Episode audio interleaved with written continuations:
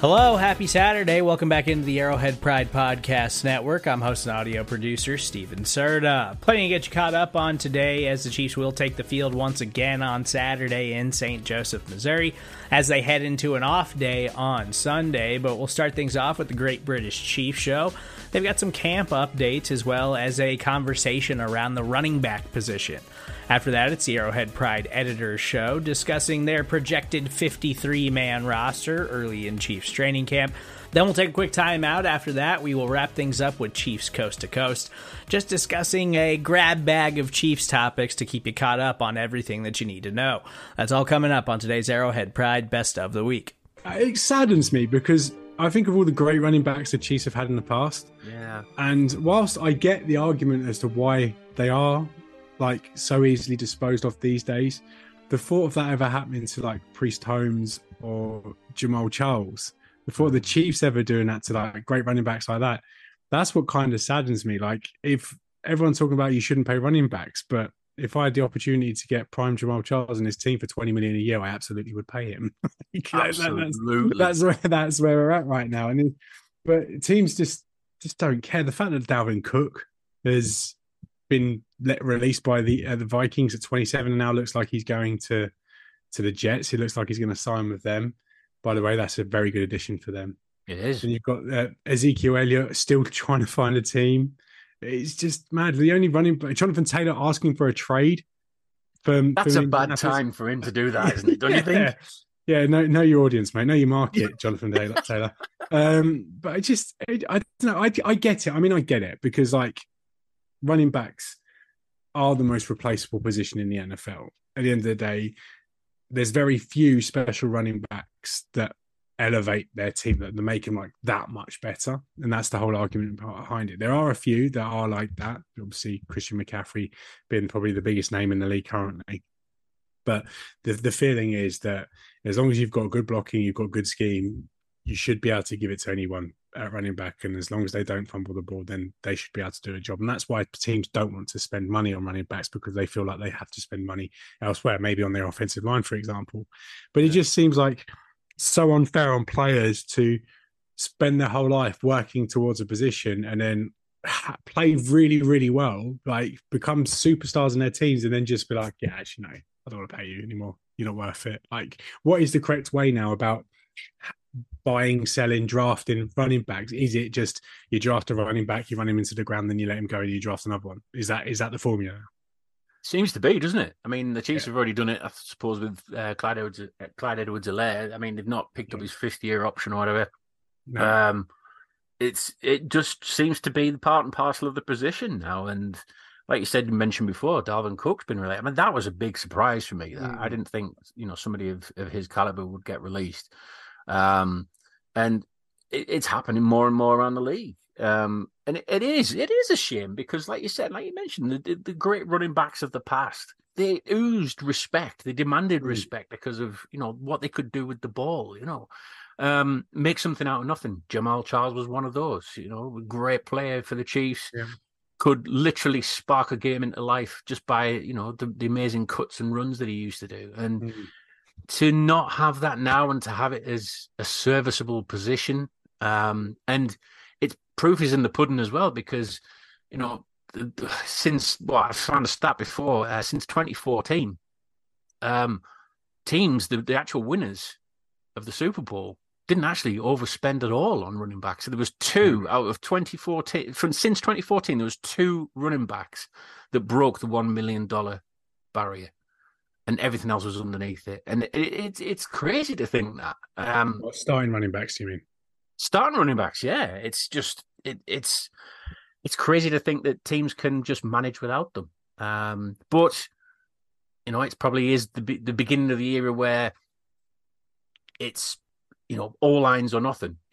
Protect the quarterback, have the passing game, and create that, lean on that more than anything else. Yeah. I think running backs now just have to be a dual threat. They can't just be, if they want to play more than a couple of downs more than the first two downs, if they want to be an every down back, you just need to be able to do all three. And unfortunately, there are very few running backs that can do all three. Jared McKinnon's not great with the ball in his hands in terms of a runner, but excellent pass blocker, excellent pass catcher. And then you've got Isaiah Pacheco, who's great with the ball in his hands, but kind of lacks the other things. So maybe teams are now just looking for these skill sets, these stable of running backs, where they can just pile these players into the positions based on the situation, and that's what they're going to roll with. Like fantasy-wise, it absolutely kills the position now. Like I don't know how many RB1s are there in the league truly now. How many feature running backs are there? Very few. So I do think it's a shame, but I do entirely understand it. But I also, people say that, oh, Jamaal Charles, Adrian Peterson, well, their teams didn't win, so the running backs weren't that important. But let's be honest, how important was Jamaal Charles to the Chiefs in general? He was the only thing that made the Chiefs worth watching for about 4 or 5 years. He was. Like, if it wasn't for him, like, we would have turned off many a games. Him himself, like, same with Adrian Peterson. Like, he absolutely was incredible when it was finished the Vikings and is a dead cert for the Hall of Fame. He just played, only 1 year, 2 years with Brett Favre. The rest of it, he had crappy quarterbacks. So, like, let's be honest. Yeah, they don't elevate the teams, but they certainly made them watchable for those first few years. They were there, Peterson and Jamaal Charles. So, yeah, I don't know. I do think the position has been completely devalued. I do think that there's going to be a massive slowdown of running backs making the Hall of Fame. I do think that's going to be a knock-on effect. Like, how many active running backs really are we looking at thinking, oh, they're a dead cert for the Hall of Fame? Like, if Jamaal Charles isn't going to make the Hall of Fame, which probably won't, he'll probably be on the edge of it. He'll probably be talked about for years and years and years, and might get talked about as like a potential, like as a senior prospect in like 20 years' time. Someone might come out actually realise Jamaal Charles was great. But if he's not going to make the Hall of Fame, who the current crop is? What, Christian McCaffrey? That's about it. Derrick Henry. Who else? Who? Derrick Henry. Maybe Derrick Henry. Maybe yeah, because maybe Derrick Henry's command more respect across the league as a whole. But outside of that, very few. I can't see anyone else. I just do think the position itself is dying. And basically my words of wisdom, my Tom Charles words of wisdom on the Arrowhead Pride Podcast Network is to all young running backs is give it up, mate. Just go learn a new position right now. Or learn how to catch a ball. Yeah. Or learn how to block your quarterback, block for your quarterback, you know. Yeah. No, it's difficult times, but hey ho, I suppose teams gotta move on. I think running backs have got to move on at some point as well. I think you're going to find a lot of these players probably going to retire. This stuff does ebb and flow, by the way. Oh, yeah. The positions that get paid in the NFL changes all the time. I remember a few years ago, safeties. No one wanted to pay safeties. And then the following year, everyone wanted to pay safeties. Mm-hmm. Now everyone wants to pay right tackles. No one wanted to pay right tackles before. So it does ebb and flow. But I do think like the data behind it is massively going against running backs and their contracts, and I think until that changes, until they start getting in those top right hand corners of those graphs with Patrick Mahomes, I don't think they're going to get paid anytime soon. What you mean, like have them as a wildcat, start throwing the ball as well? yeah. They're going to have to do everything, aren't they? Now running backs. Anyway, we're here to talk about Chiefs football, and training camp's underway at the minute. We're not going to go totally into training camp. You've got very much all of that covered in every single podcast that we've got on the Arrowhead Pride Podcast Network. You've got regular updates as well from on the podium. We'll touch on it slightly, a little bit. A few things that have kind of stood out really is, the wide receivers. We spoke about them quite a few times on this show. The wide receivers. Are we getting the answers that we needed from them? Because we were very concerned about the wide receiving core when we went going into this training camp, weren't we? And has it kind of satisfied you so far? I know it's only been a few days in training camp, but from what you've seen and what you've heard, do you think the wide receivers are probably managing without the likes of Kadarius Toney, who's obviously injured now out of that, and we haven't got the likes of Juju Smith-Schuster anymore? And do you feel that the wide receivers are bringing it? Yeah, I think that we never want to call an injury a blessing in disguise, but it's kind of been that way with the Toney thing. Like, obviously, for his personal circumstances, we'd love to have seen Toney on the field, but what it has done is enabled other players to step up, and it's given us a real opportunity to look at these receivers, these receivers at the bottom of the depth chart. And normally, I would sit here and say it doesn't really matter, but then we had a situation like the AFC Championship game where Marcus Kemp, Sky Moore, and MVS were the only fit wide receivers on the room, in the room. So it goes to show that sometimes the bottom of the roster does matter, and that's coming from me. I honestly, I am well on board of the training camp preseason doesn't matter train, but I got proved wrong last year. I got proven wrong. So yeah, I suppose having this opportunity to look at likes of Justyn Ross, who obviously is carrying a massive hype train with him, to the likes of Rashee Rice and the other players, Sky Moore. It's great to have a look at them and see how they're adapting, how they're getting on playing with Mahomes. Some of them are second year players. So it's good to see. And I think from all accounts, it sounds like it's going relatively well. I don't take it all too seriously sometimes because it's not like full game speed, but I suppose it's the closest you're going to get in St. Joseph in August. So I'm sure the players would love to hear me say that it's not full game speed and they're taking it easy, but you know, it's easier. It's easier than say an NFL game. So now I'm looking forward to seeing how they get on, especially in the preseason. Like by the time we record a show, they would have played a preseason game, I believe. So we have an actual game to talk about next time. So yeah, that sounds wonderful. So I'm looking forward to seeing how they get on. But yeah, the Toney injury, I didn't want it to happen, but the best possible thing that could have happened from that is giving opportunity to other guys. And I am intrigued to see how those guys, the 4th, 5th, 6th guys, get on in games and in training camp. I suppose we already kind of know what Toney can bring to the table.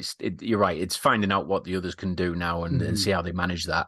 And that manage that expectation from a lot of fans, because there's a lot of Chiefs fans there over at St. Joe at the minute. Yeah. So, you know, all eyes are on the wide receivers right now, quite rightly, because it is that area that, like I said before, we felt as though it was a weak area for us. Mm. But from what I've seen, I'm quite pleasantly surprised. I quite like what I've seen so far. Some amazing catches, some great movement.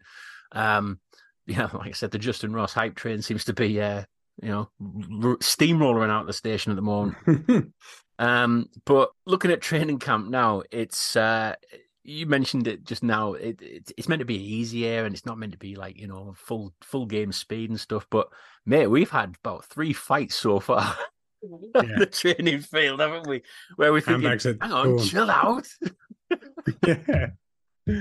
Travis Kelce needs to get himself laid. I'm just going to say this much. That man has so much pent-up aggression. I don't know what's gone on there. Taylor Swift, he tried. I don't know what's happened there, but that man needs, he just needs a release of some kind. Can somebody give me a high? I don't know. He just needs to go out and, I don't know, find someone that sounds horrific.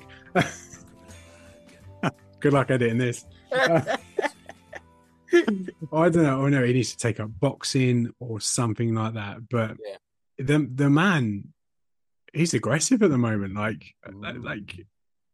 is it late hits by the DBs? Are they punching the ball late? Or is he just being, I don't know, a bit of a diva?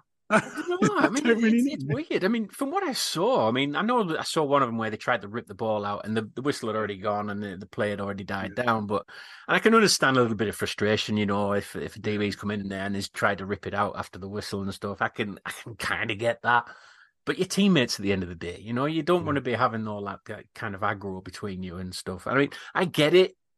There's competition for places and stuff, but Kelce's not in a competition for a place. No. So it must have been the Taylor Swift thing. It must have been. He clearly has taken it personally, hasn't he? Maybe that. It's the Taylor Swift.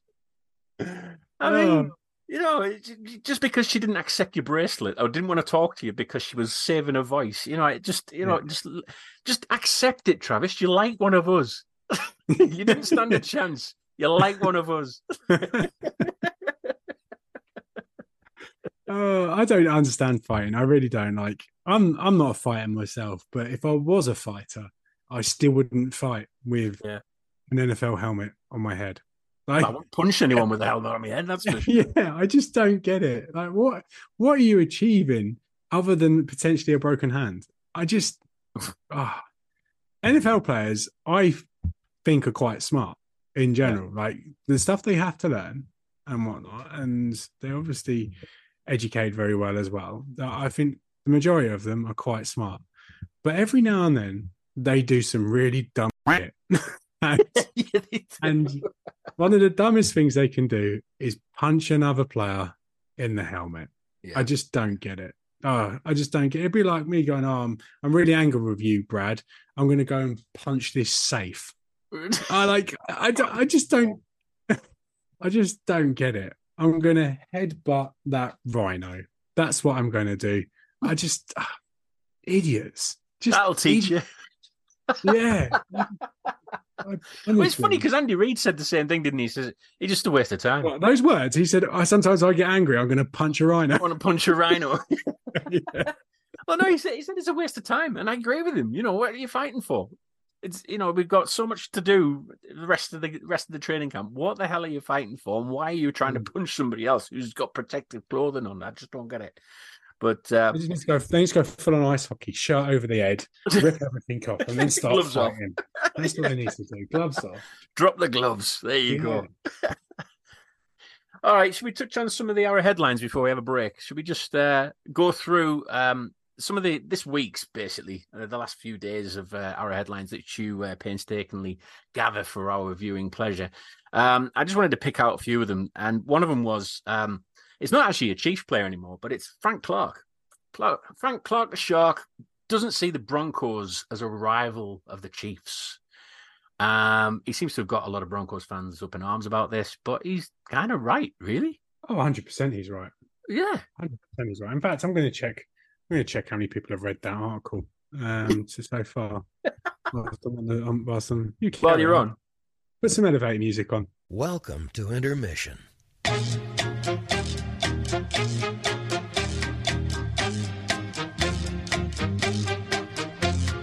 So I'm still trying to look. Yeah, Intermission. Keep going with the elevator music. Oh, what a day.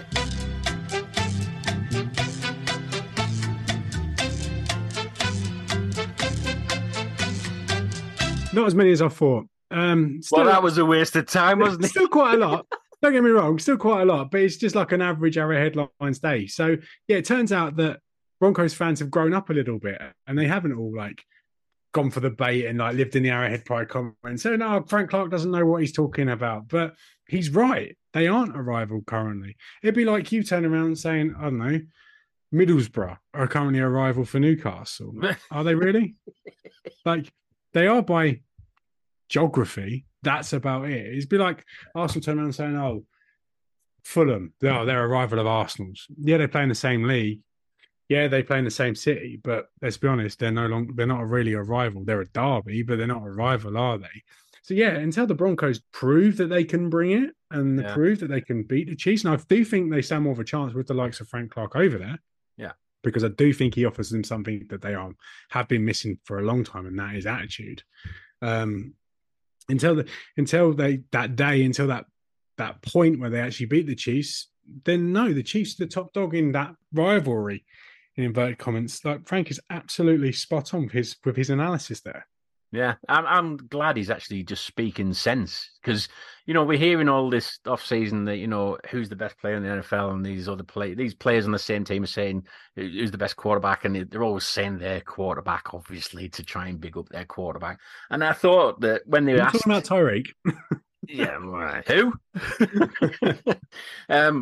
But when they asked Frank, he gave an honest answer. It was like, you know, he could have just said, yeah, it's absolutely a rivalry, and we're really looking forward to doing the business over the Chiefs this year. But he was just so honest. He was like, nah, even when I was on the Chiefs, we didn't call it a rivalry. Top boy. Back here on the Arrowhead Pride Editor Show, Pete Sweeney, John Dixon. We have our second 53-man roster of a training camp. I decided to do it, John, and maybe it was a little sooner than usual, but I decided to do it because we had a day off, and I thought there were enough changes to be made that I figured let's put another one out and discuss it. And I'll start with the biggest change, and the one that caught the most attention was me waving my white flag and saying I was completely wrong about this whole situation, and I didn't apologize, but I need as close as you could get to an apology. I put Justyn Ross on this 53-man roster, including 7 wide receivers. Let's start in that room. Kadarius Toney, Marquez Valdez-Scantling, Sky Moore, Rashee Rice, Richie James, Justin Watson, Justyn Ross. Now, I don't know if you should be trusting me about injury timelines because I thought Wharton would be on the PUP, but I tend to think they'll be cautious with Kadarius Toney. So 7 wide receivers to me is really 6 because I think they keep him on the initial 53. Toney would go to the IR to return. You're only eligible for the IR to return if you're on the initial 53. So Toney goes to the IR to return, and then you end up bringing back another body in another room. But what it comes down to in the headline here is Justyn Ross has been undeniable when it comes to, you know, and as much as I want to say, I do need to see more, I think, from a level of play. I think he's had moments in camp. Certainly the Chiefs are putting videos out on social media where you can see how good of a route runner he is. I think there is more to prove when it comes to play on the field. But what you can't argue with is how much time they're giving him with Patrick Mahomes. And they're not just going to give a player reps with Patrick Mahomes if they don't see him on the 53-man roster. And so I think that's what you're looking at for the first 4 weeks. Those guys I was talking about, Valdez-Scantling, Moore, Rice, James, Watson, and then Ross. And you kick the can down the road to figure out what you do when Kadarius Toney is healthy, whenever that may be, of do you keep 7 receivers at that time? But yeah, I think Ross is going to have an opportunity here. And, you know, we've said it, if we're wrong about this and if he can push for the 53 and be an asset on this Chiefs team, this is going to be one of the better stories in the NFL, period. And in a year that didn't include, and this is a great story in itself, but Buffalo Bills defensive back Damar Hamlin, like Justyn Ross might be up for the comeback player of the year.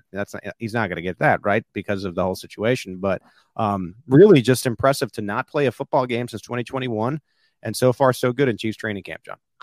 I would tell you that, again, that I don't think you need to apologize, because I think that we were right to say that we needed to see him play at an NFL level in real practices where hitting is going on and in preseason games before we could really evaluate whether he'd have a chance to make the roster. I'm very pleased to say that we saw the possibility that he could be on the roster much sooner than I would have guessed. I would have said, well, we may have to get as far as the preseason before we can really tell whether or not he can play at this level. But it's pretty obvious already that the team believes he can play at this level. And on that basis, then he obviously should have a shot, particularly since we've had this issue with Kadarius Toney. And that essentially allows you to get your 7th wide receiver on the roster, at least to begin the season. But I always tell people, you make the decision with the information that's available to you. And we just didn't have any information about what also Ross could do on an NFL football field. And without it, we really couldn't say he'd make the roster. And go back and listen. What do I always say after every time when I said Ross is not making the team? There's no way. I hope I'm wrong. So that being said, I hope I win the lottery. I'm going to throw that out into the universe. All right, let's go back to the quarterback room, John. I still believe the Chiefs keep 3 quarterbacks. I wonder if when we get to 3.0, I don't know when I'm going to do that, but I wonder when we get to 3.0, I start to feel like the skill position players are too much to maybe start considering the Chiefs only keeping 2 quarterbacks. The reason I've been keeping 3, and you've agreed with this point, and this is what has given me pause to really have the Chiefs go with 2 is this new quarterback rule. It's just too valuable of an asset to have, of where the player, to be clear, there's a new NFL rule where the quarterback has to be on the 53-man roster. He doesn't have to necessarily be on, John, as you would describe, the 46, 47-man roster that you have on game days. So if Mahomes were to go down and then Blaine Gabbert were to go down, Shane Buechele's on the 53. He could be placed in the game as that emergency 3rd quarterback. Like, I don't know if we need to be seeing Jerick McKinnon instead of like a Shane Buechele who's actually practicing each and every day. Right. And so that's pushed me to keep the 3rd quarterback. But I'm the talent on the Chiefs team, as far as depth of like pass catchers and skill players and running backs, and, you know, we'll talk about it. It's deep, and I wonder if that changes in the future, but right now I'm keeping 3 quarterbacks. I have to disagree with you here, Pete. I don't think there's any way the Chiefs keep just 2 quarterbacks on the active roster this year. I think they're going to take full advantage. I don't disagree.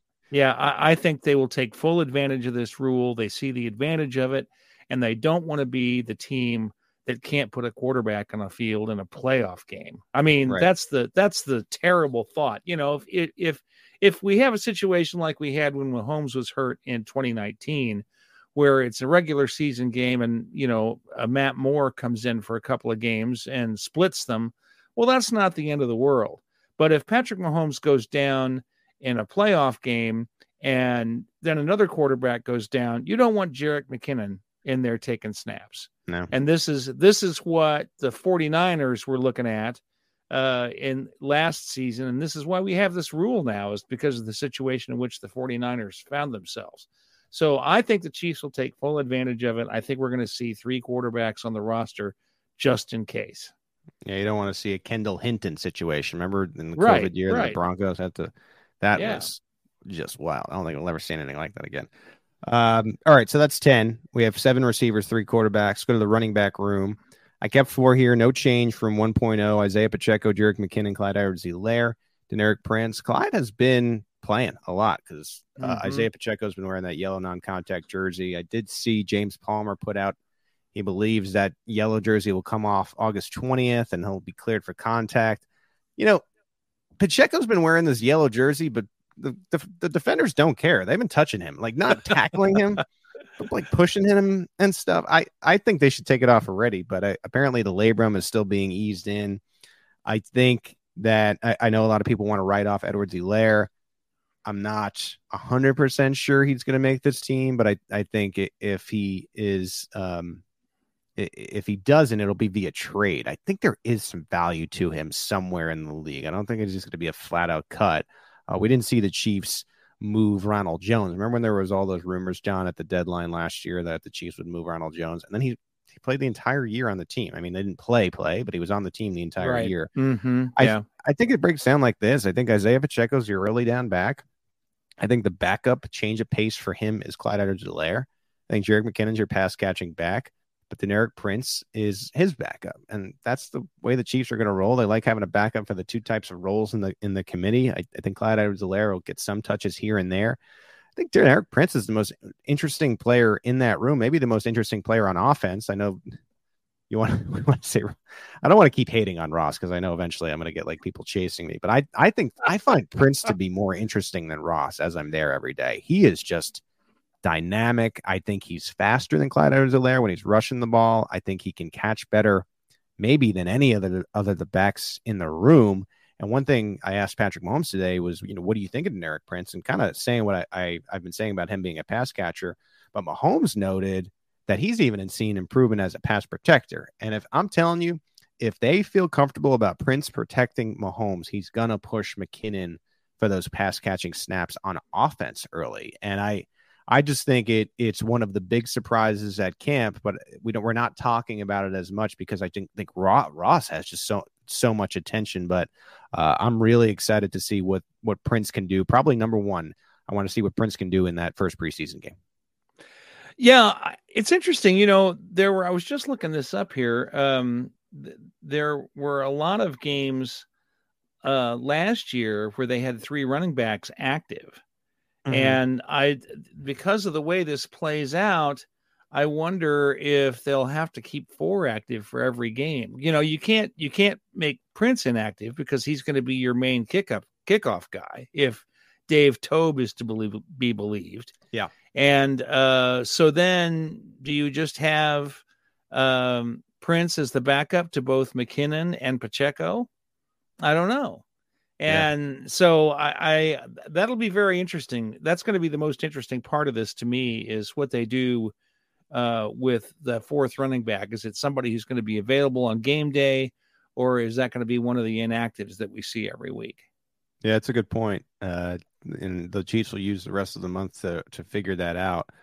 Edwards-Helaire has looked pretty good. I mean, he's been taking a lot of reps because Pacheco can't participate in the team part of practice, at least yet. So we will see how that pans out. No fullbacks. The death of the – I mean, it was dead before, but it is getting closer and closer to calling the time of death for the fullbacks. There's no fullback in camp. The Chiefs feel like they can do it with the tight end room, Blake Bell, and really Noah Gray specifically.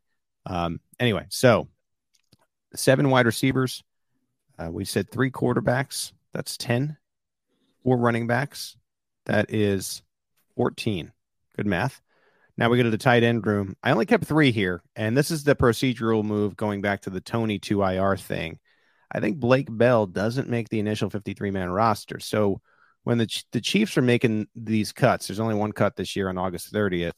The younger players, they get waived, and they're subject to other teams around the league claiming them. Older players with 4 or more accrued seasons get released, which means you can do these under-the-table handshake deals with some veterans to say, hey, we'll hit you tomorrow and get you back on the team.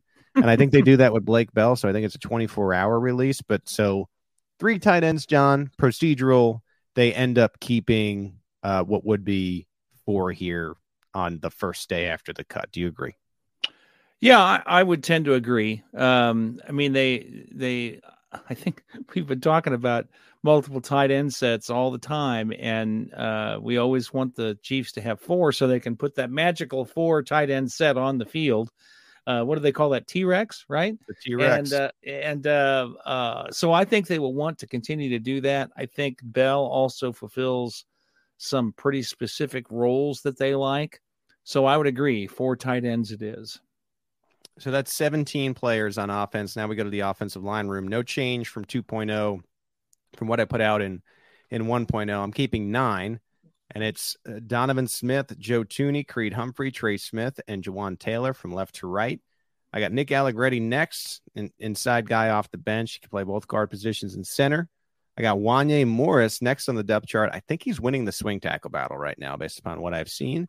Then Lucas Niang, another option for tackle on the team. And then Darian Kennard. I do like your boy, Prince Tegoinogo, and Austin Ryder to remain with the Chiefs on the practice squad. But I also think Mike Caliendo, who has been taking second-team snaps at center, mixing in with Nick Allegretti.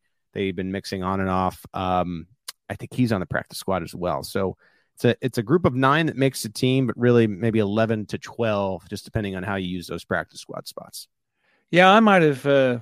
thought that Prince Winogo might have made it on there, and he still might, but I'm just kind of surprised because they treated him like he was a guy they were grooming to be a significant player this year, last season. But, you know, maybe Wanya Morris has really impressed them in camp and moved Winogo out of the way. That's entirely possible. And we're rooting for you, John. I know you've been dying for Jawanye, and might be something we wait until 2024 for. Right. But it's coming. It's coming. It's coming. All right. We're trying to do a more abbreviated show. And listen, we're making good time right now. I told Steve I tried to make this about 45 minutes, and we're rolling here. So let's go to the defensive side. By the way, that was 26 total offensive players. That's what they kept last year, I believe. Sometimes it's 25 and 25. I got 26 and 24. So let's go to the defense. This is where I put it out. I put this projection out on Tuesday, and then Wednesday happens, and I don't even know what to do with it. But I kept 4 defensive tackles. Remember, this is before I knew that Turk Wharton would not be running onto the field in a blaze of glory when I went to practice. But I had Chris Jones, Charles Omenihu, Derrick Nnadi, and Keandre Coburn. I know that some of you will say, well, hey, look, Charles is inside-outside guy. Yeah, I think the Chiefs like him mostly on the inside. But I will say, because Mike Danna has been out of the mix, he's been working outside a lot, John. So really is going to be this utility guy that can fill in, you know, wherever you end up wanting to put him. And so maybe with this, let me read the defensive ends here, because maybe this is the answer to my question. I have George Karlaftis, Mike Danna, Malik Herring, Felix Anudike Uzama, and BJ Thompson. Maybe you throw a menu into like that defensive end.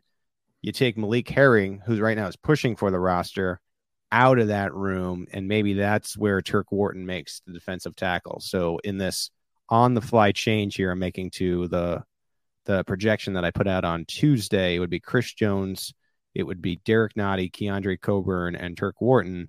And then you have George Karlaftis, Mike Danna, Felix Anudike-Uzama, BJ Thompson as your ends, and then Charles Omenihu does both. Do you agree with that change on the fly, John? Yeah, I mean, that's reasonable. I think this is an excellent example of what happens when you have a championship football team and you've built it by drafting and acquiring young players who can go in and contribute.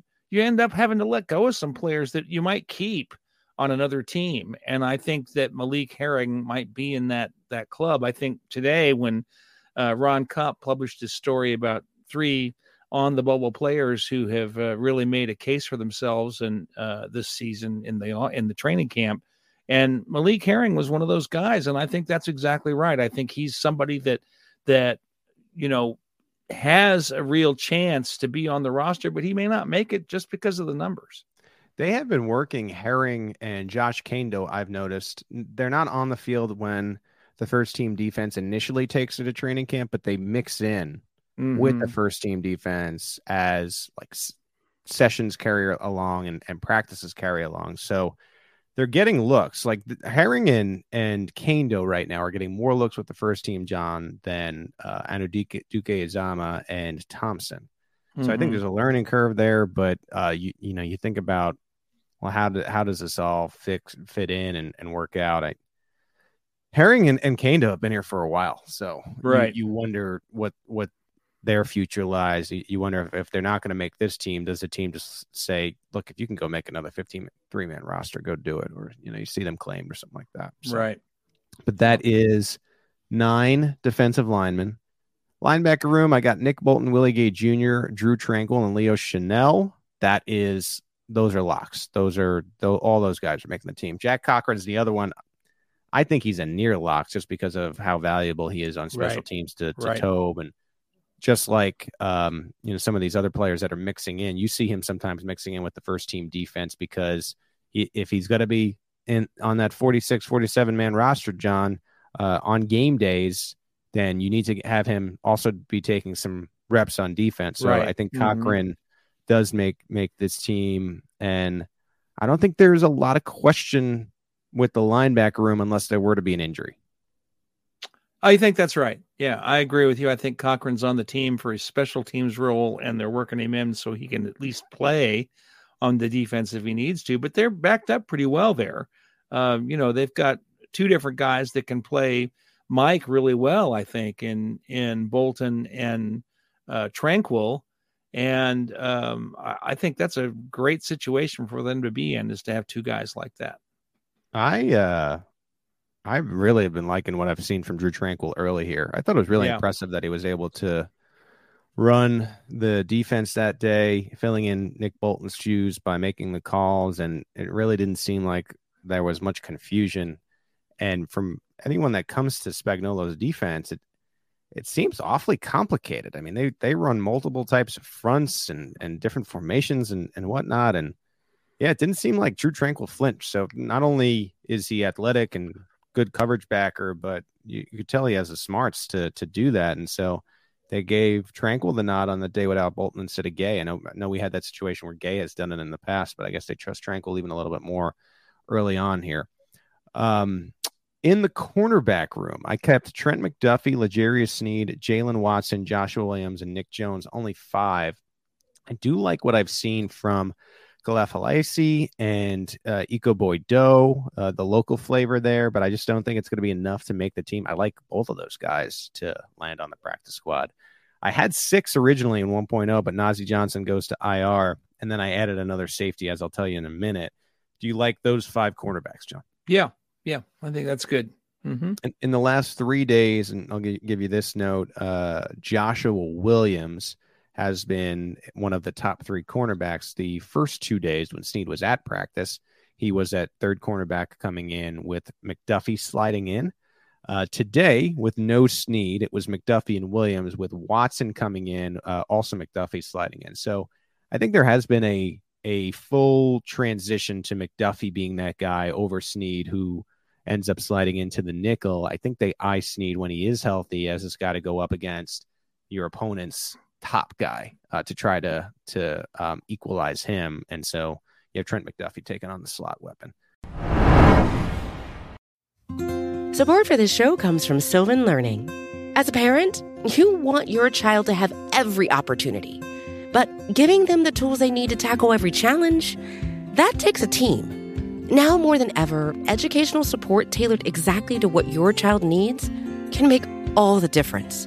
That's why parents have trusted Sylvan Learning for 45 years as the ultimate teammate in their child's educational journey, instilling in them a love for learning and a passion for reaching the next level. And Sylvan's Insight Assessment can identify gaps in learning and areas that could be of concern for your child. It's a 360-degree view into your child's learning that you can't find anywhere else and helps ensure that your child didn't miss something in school that might put them at a disadvantage in the future. And right now, it's the best price of the year at $29. Go to sylvan29.com to learn more and get your child's assessment for only $29. That's SYLVAN29.com. Let's stick with tradition. A lot of teams rolling out City Edition or whatever you want to call them, alternate colorways and all these new uniforms. The Chiefs have the face of the face of the Shield, one of the biggest players in all of the world. Chief CEO Clark Hunt, Chairman and CEO Clark Hunt, asked about the possibility of the Chiefs maybe adding a little splash of something into their uniform rotation. This is what he had to say about that. Yeah, it was something that my dad felt very strongly about, going all the way back to the early 60s. He wanted a lot of continuity in the uniforms, and we've tried to maintain that over the year. I think we have a very distinct brand with the red and white, and don't anticipate steering away from that anytime soon. I'm not doing it, so quit asking. In the words of Nick Saban, he ain't doing it. It ain't happening. He just shut down all the graphic designers' dreams out there in Chiefs Kingdom that be drawing up these alternate jerseys. Got the black with the yellow helmets, the all-white helmet. It's dead now. It's just a fantasy. So this is one of those that I see both sides. I think the Chiefs do have one of those classic looks across all sports where it's like, if it ain't broke, don't break it. Like, this is something that is clean and crisp, and you've come to associate the Chiefs with that look. But at some point, you do have to you have to stay fresh. You don't have to completely lean into doing like the gradient and all that stuff like the Falcons were doing for times. But like, it's not bad. And also merchandising. I mean, there's nothing wrong with coming out with a new uniform and having people buy a new 15. Could you think of all the jerseys on Christmas Day that could be purchased with a new 15? Like, I see both sides of it, but this is where the Hunts are, man. They're traditional. Yeah, I get it. So that's why I'm surprised that you think they're gonna build a new stadium. That's money. That's money talking. I mean, that's big money. That's big money. And like Donovan said in there, like, so.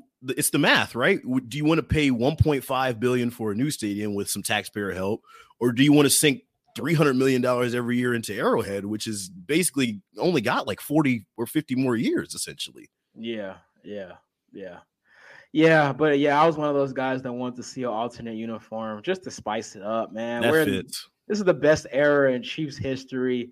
Let's spice it up a little bit, man. Let's get a little swag, man. You know what I'm saying? I want to see Aaron Ladd rocking a cool alternate jersey, you know what I'm saying, around Westport, and I want to get Lil Mav a new Chiefs jersey around the house.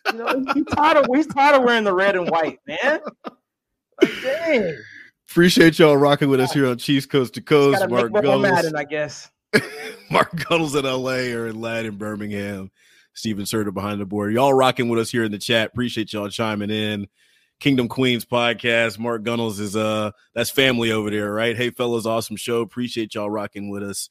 Reggie Green says, love that they're not changing the uniforms. So there is some love still for the old classic traditional look. I love them too, but it's nothing wrong with switching up every now and then. I mean, one week a year would not kill you. You preaching to the choir here. Yeah. But. Let's jump around a little bit because I thought the wide receiver stuff is always going to draw conversation. So let's jump into that, and then we'll move around to something Frank Clark had to say, who is a new member of the Denver Broncos. But the wide receiver room, since we last talked, the Chiefs lost a wide receiver, Justyn Ross, who joined the team, I think, on a futures deal last December, decided after 3 training camp practices and Andy Reid that he had seen enough. and he was no longer interested in pursuing an NFL career. He retired. And then, as we mentioned earlier, the injury to Kadarius Toney kind of shifts our mindset, even in the 2 weeks since we recorded a podcast, shifts our mindset in how we see this 53-man roster and this wide receiver room shaking out. I believe last time we talked in this pod, we both said we saw 6 wide receivers making it, but you said earlier 7. Who's your 7th and why as we get closer to the preseason game number 1? Well, I think it's clearly Justyn Ross, and you can make the argument he may be a little higher than that, maybe 6. Or 5.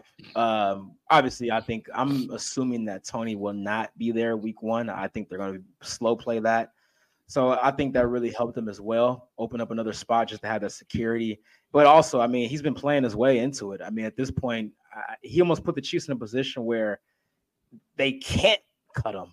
You know, obviously, we still have some preseason games to go, so I don't want to completely jump the gun here. But, I mean, if you've just been watching training camp, the clips, and what the players are saying, what the coaches are saying about him, it's kind of hard to ignore at this point. And I know me and you have been really yellow light lad on the Justyn Ross hype on the show for the most part. So I do think now we do have to acknowledge the fact that he is probably going to make the team at this point. I agree, and I want to echo something that Andy Reid said about this, because I think it's the biggest difference in what we saw from Justyn Ross in previous years and what we've seen from Justyn Ross this year. He's a guy that's not only confident in his body and what he's been able to do physically, right, and his health and in his ability to rehab and come back to 110%, but also it's not just body, it's also mind.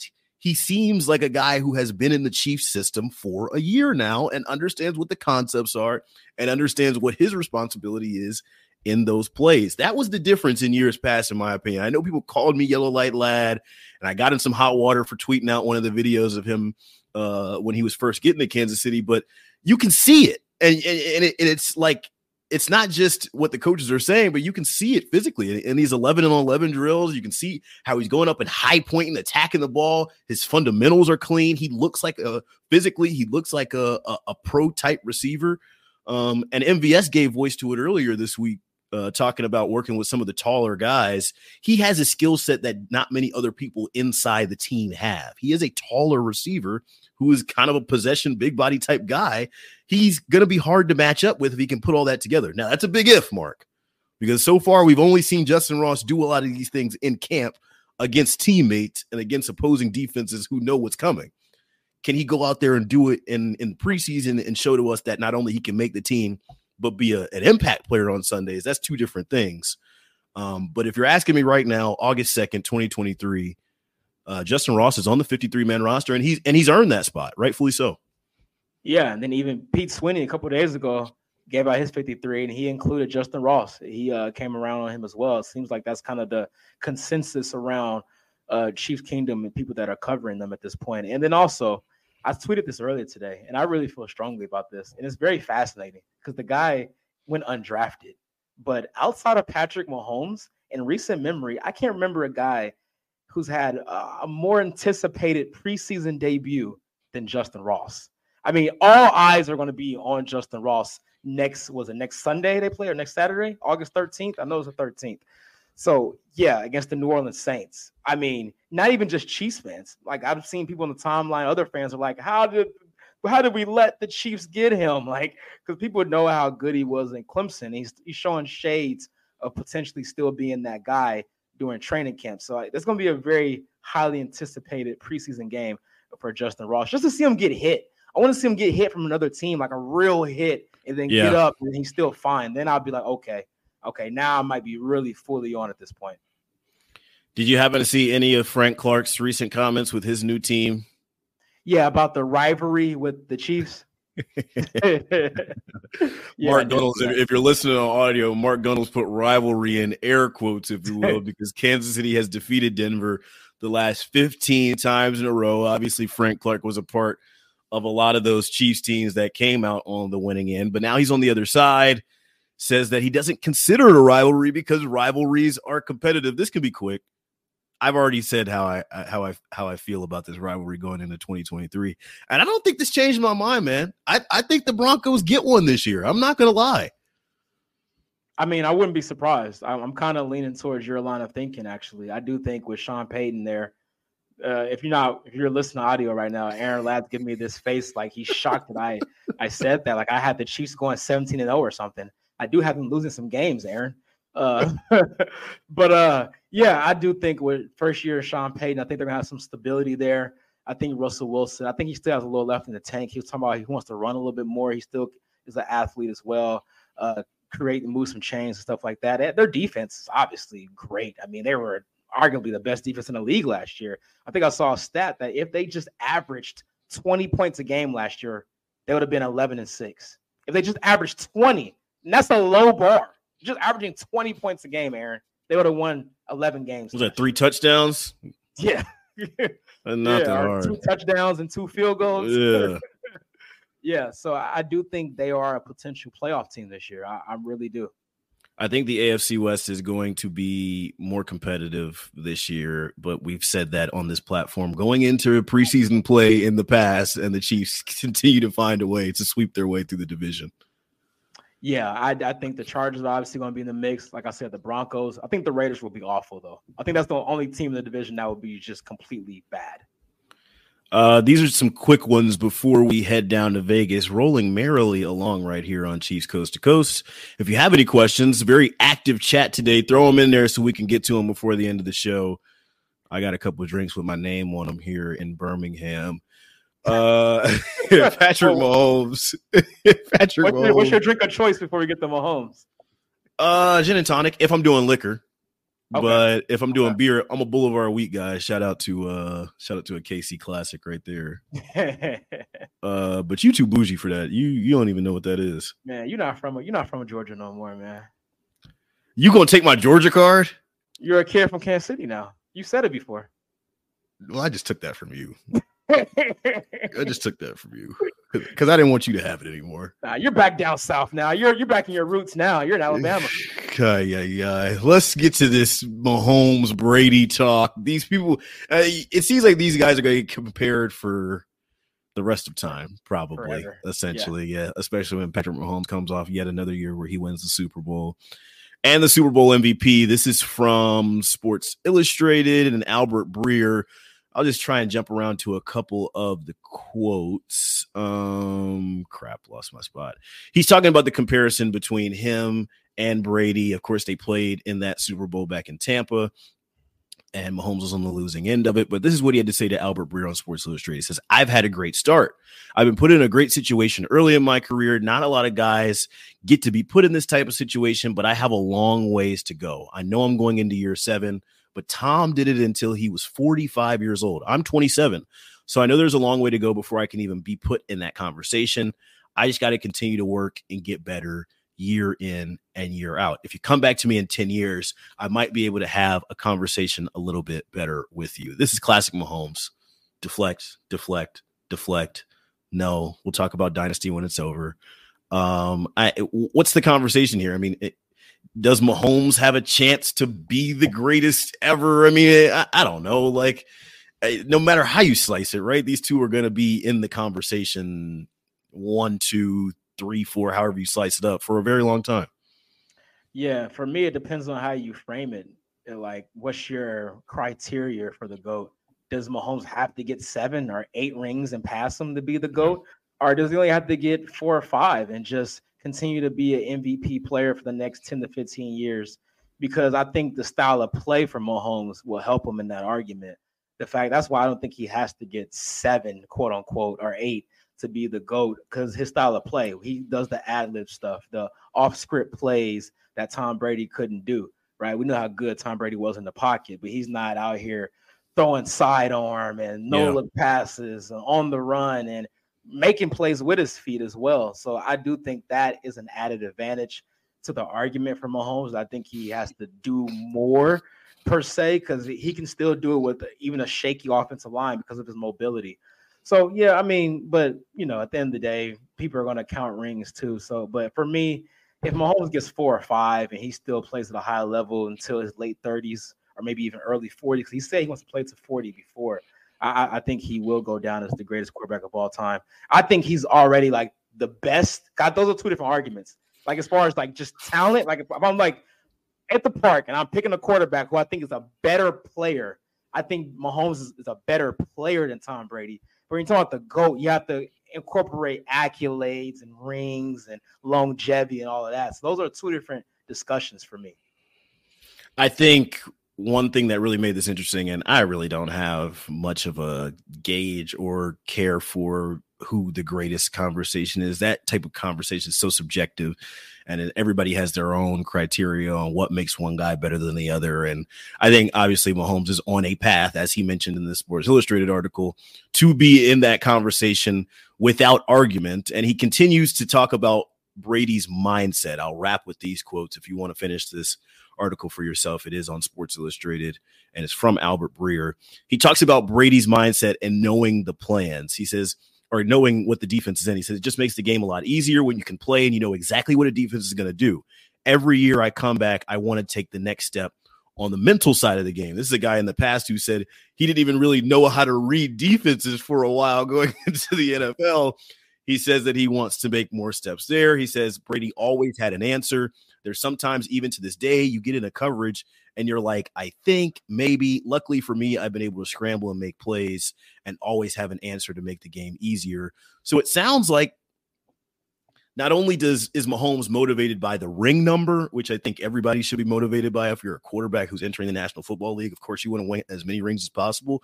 But Mahomes, even further, playing 3D chess a little bit, he wants to not only play the game at a high level, he wants to be able to know and dissect every part of the game to be able to, when he's even in his 40s, not have any tricks and know exactly what he needs to do and how to get it and how to win games. Yeah, absolutely. And it's cool to see him kind of in this second phase of his career, if you will. The first phase was the Tyreek Hill era. Yeah. Now we're in the second phase without Tyreek Hill. I think the third phase will probably be either without Kelsey or Andy Reid, or both at the same time.